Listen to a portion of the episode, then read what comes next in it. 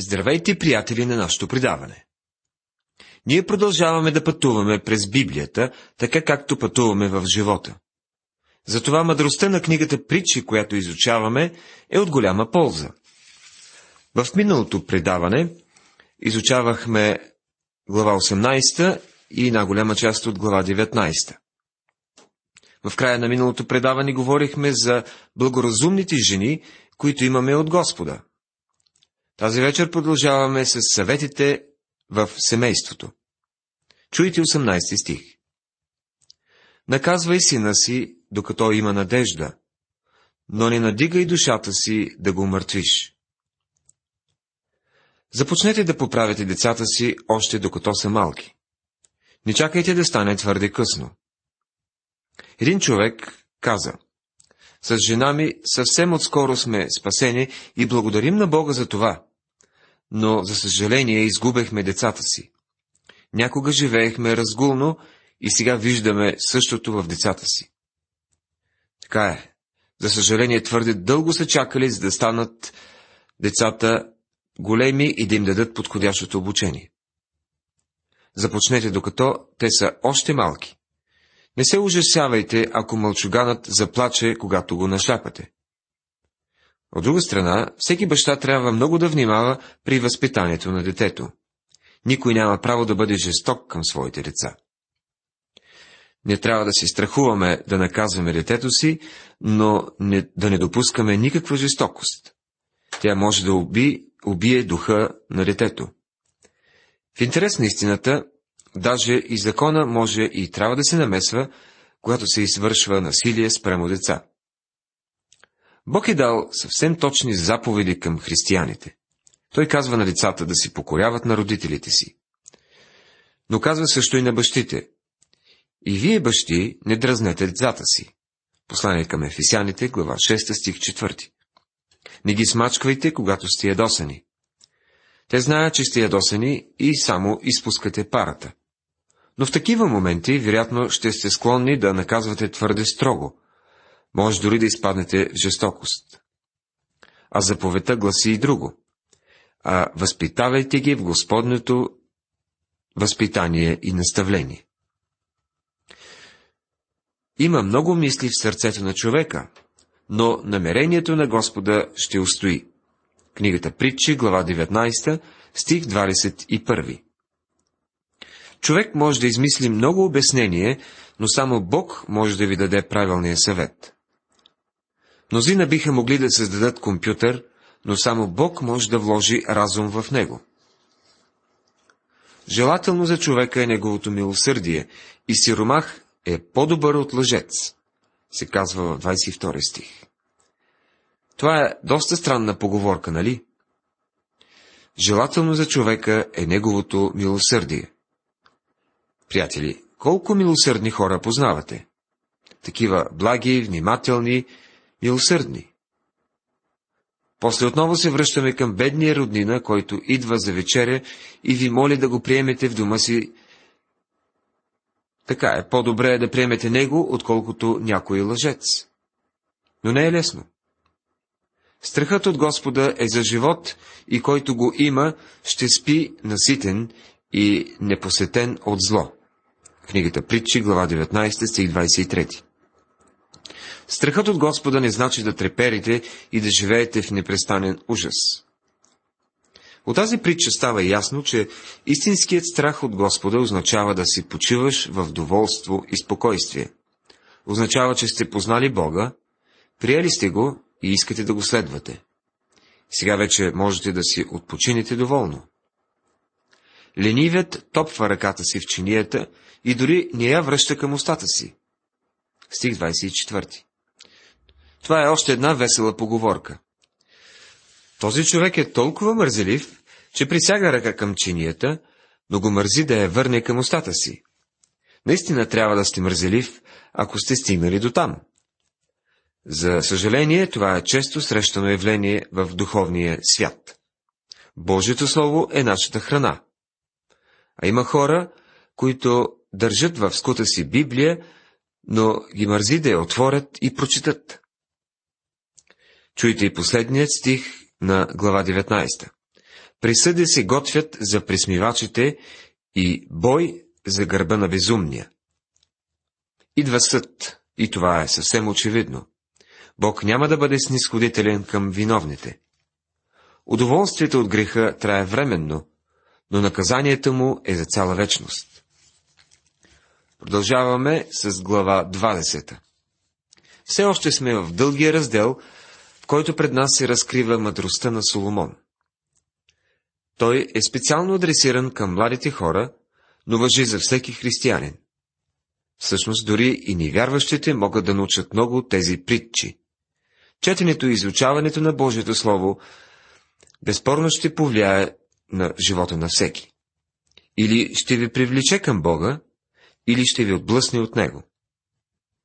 Тук за първи път ще срещнем предупреждение срещу алкохола и пиянството.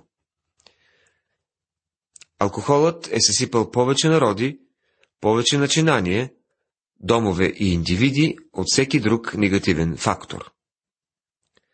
Виното е присмивател и спиртното питие е крамолник, и който се опива от него, не е благоразумен, се казва в стих 1 на глава 20. Винаги е съществувал спор около това дали виното в Новия Завет е имало опияняващи свойства. Много богослови смятат, че Господ Исус не направи опияняващо питие на сватбата в Кана Галилейска. Всеки, който се опитва да направи от Христос контрабандист на алкохол, изглежда смешен и не върши правда. Хората обичат да изтъкват аргумента, че в топлия климат на Израел е било нужно само да се сложи гроздов сок в един мях и не след дълго той ферментира. Така е. Но при чудото в Кана Галилейска, Господ Исус взема вода и само за няколко секунди я превръща във вино. Едва ли е имало възможност да ферментира. Не бива да забравяме, че сватбата в Кана е била религиозно тържество, при което всичко свързано с квас, което ще рече ферментация, е било забранено. Затова и по време на Пасхата и при постановяването на Господната вечеря, виното се смята, че не е ферментирало. Ферментацията се причинява от квас, а квасът е бил стриктно забранен както хляба, в хляба, така и във всичко друго. Опияняващите питиета са били забранени в Божието Слово и този стих свидетелства за това. Виното е присмивател и спиртното питие е крамолник, и който се опива от него не е благоразумен. Днес много хора са се хванали в капана на алкохола. Говори се и разгласява по медиите какви огромни суми има от данъците на алкохолната индустрия но забравят да ни кажат колко струва ходенето по болници, по заведение за душевно болни, на колко възлизат нещастните случаи и хората, усъкатени за цял живот, от водачи карали в нетрезво състояние. Тази цена не се споменава. Всяка неподходяща новина бива потулена, защото алкохолната индустрия води голяма рекламна кампания слушаме колко лошо нещо е злоупотребата с наркотици, но не забравяйте, че и алкохол е наркотик.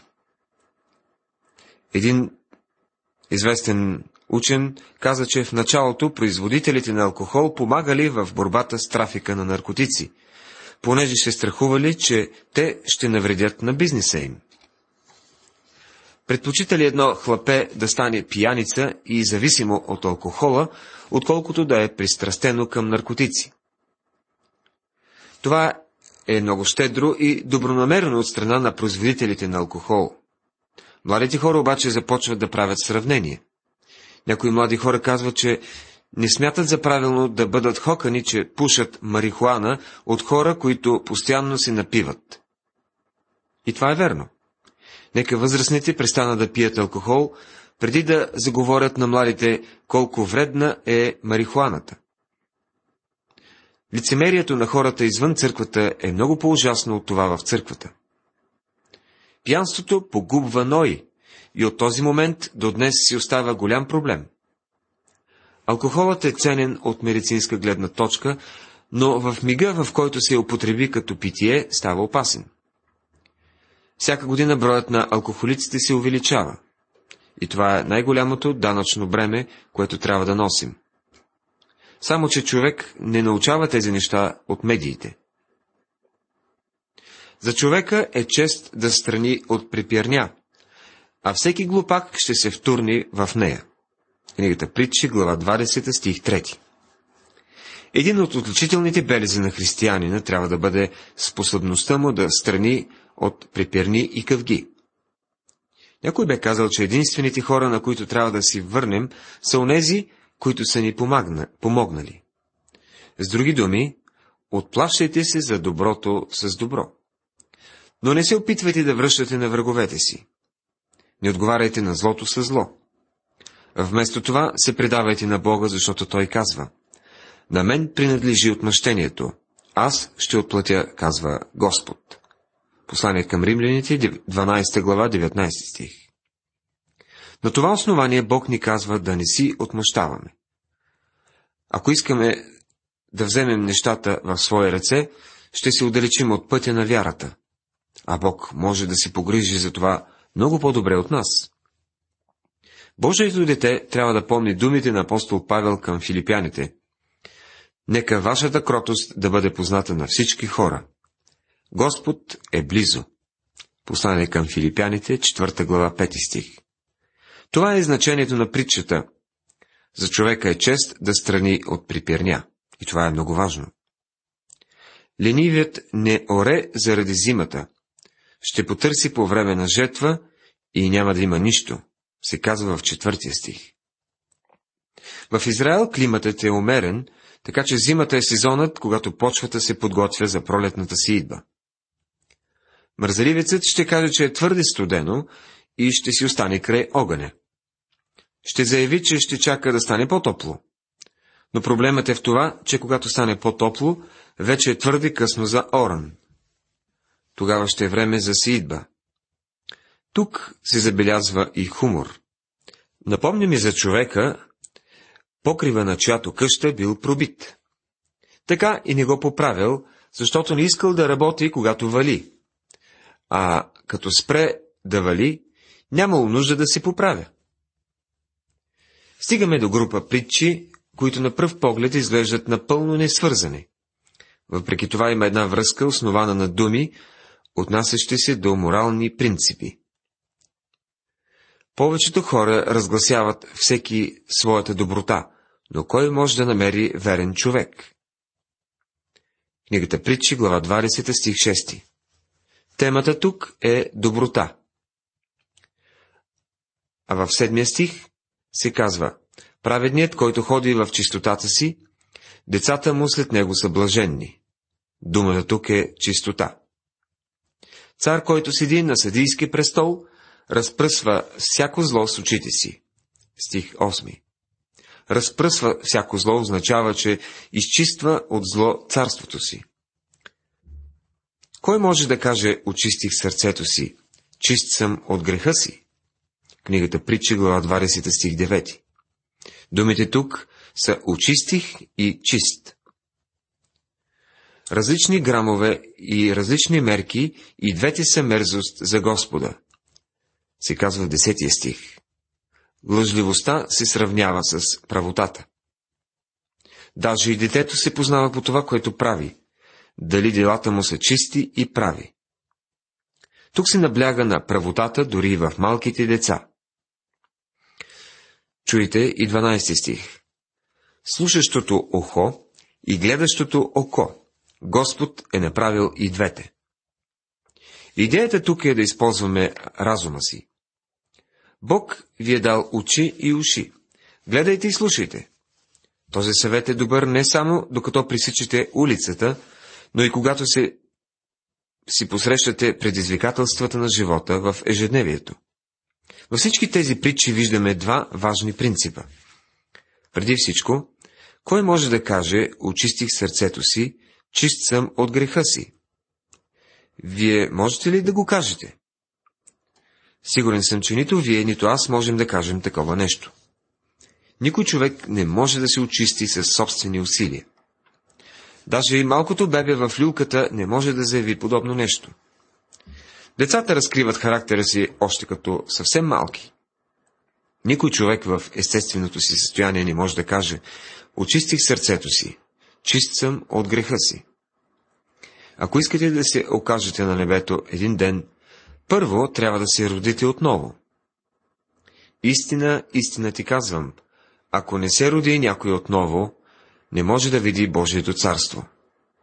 Евангелие от Йоанна, 3 глава, 3 стих. Господ Исус заяви това на един религиозен, на добър човек. Никой не може да се нарече добър, праведен или чист, докато не потърси спасение от Христос и не се облече в Неговата правда. Едва тогава бива прият в възлюбение.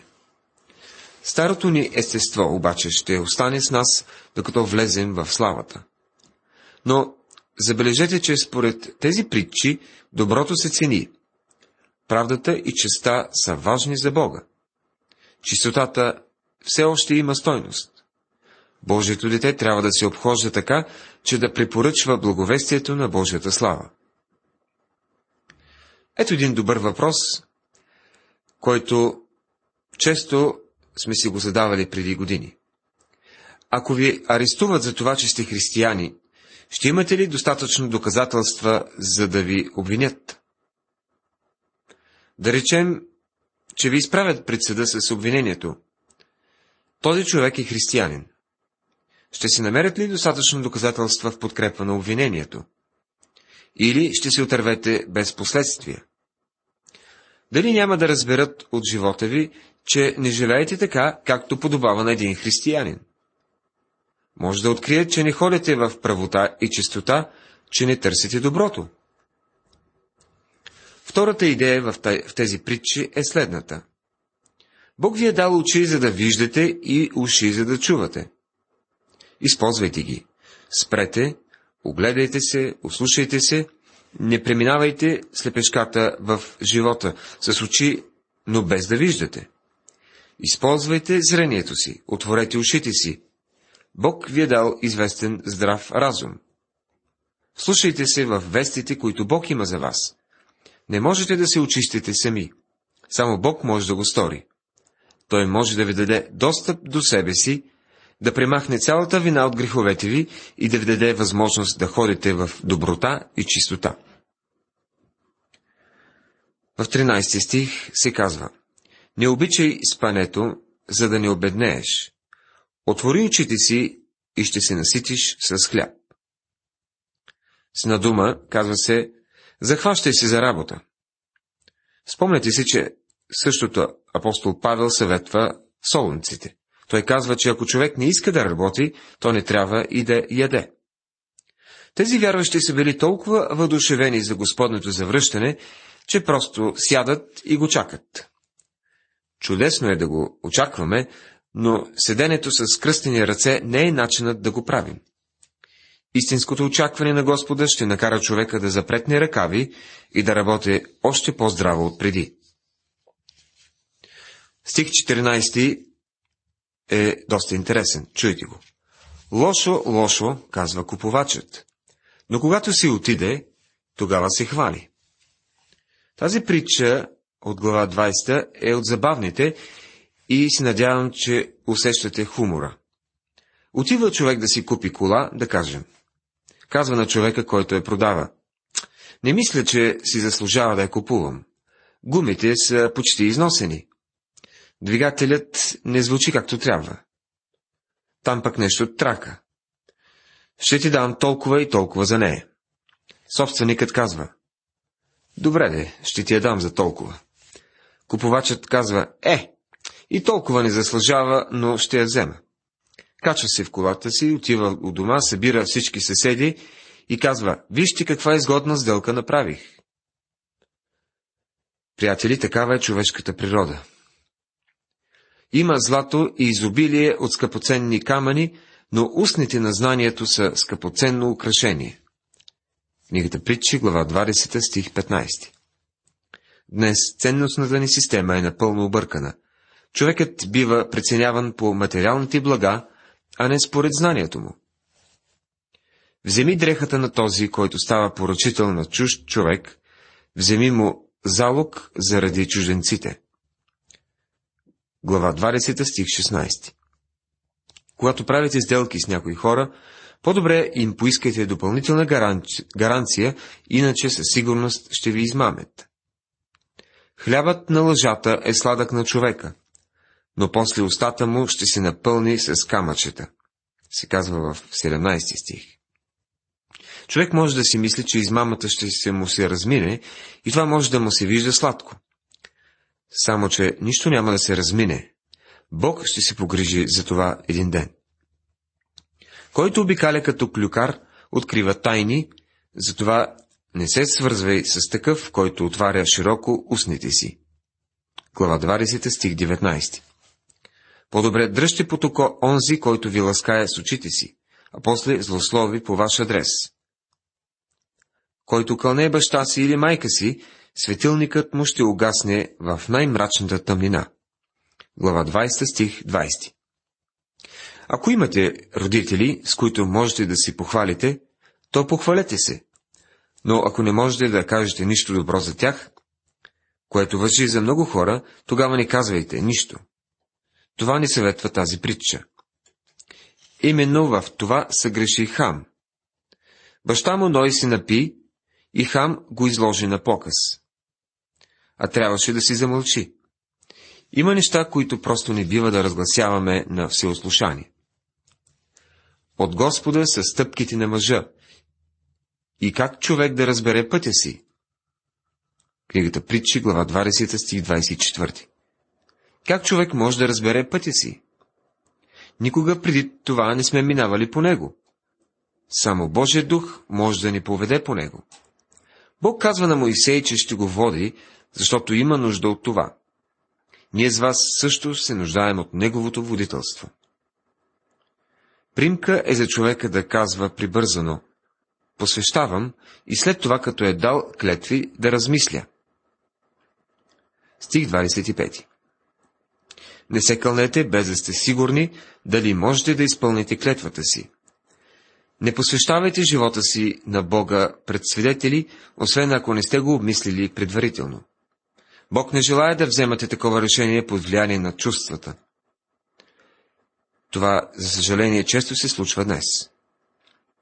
Духът на човека е Господно светило, изпитващо всички вътрешни части на тялото. Глава 20, стих 27. Обърнете внимание, че се казва светило или светилник на Господа, а не светлина на Господа. Човешкият дух е само съдът, който държи светлината. Човекът е само светилник и докато не се изпълним със Святия Дух, не можем да станем светлина. Спомнете си притчата за десете девици. Пет от тях бяха мъдри, а другите пет — глупави. Те всички са били само светилници. Без маслото те не са могли да светят. Украшението на младите мъже е в силата им, а великолепието на старците е бялата коса. Книгата Притчи, глава 20, стих 29. Тази притча ни казва Действайте според възрастта си. Младежът е силен и трябва да действа според силата си. Старецът по-добре да не се прави на млад, защото може да стане за смях. Най-добре е да се държи според възрастта си трябва да показва поне малко мъдрост, защото именно за това свидетелстват белите коси. Уважаеми приятели, надявам се, че реакцията ви към Божието Слово няма да бъде неутрална. Покорете се на Него с вяра и ще бъдете благословени.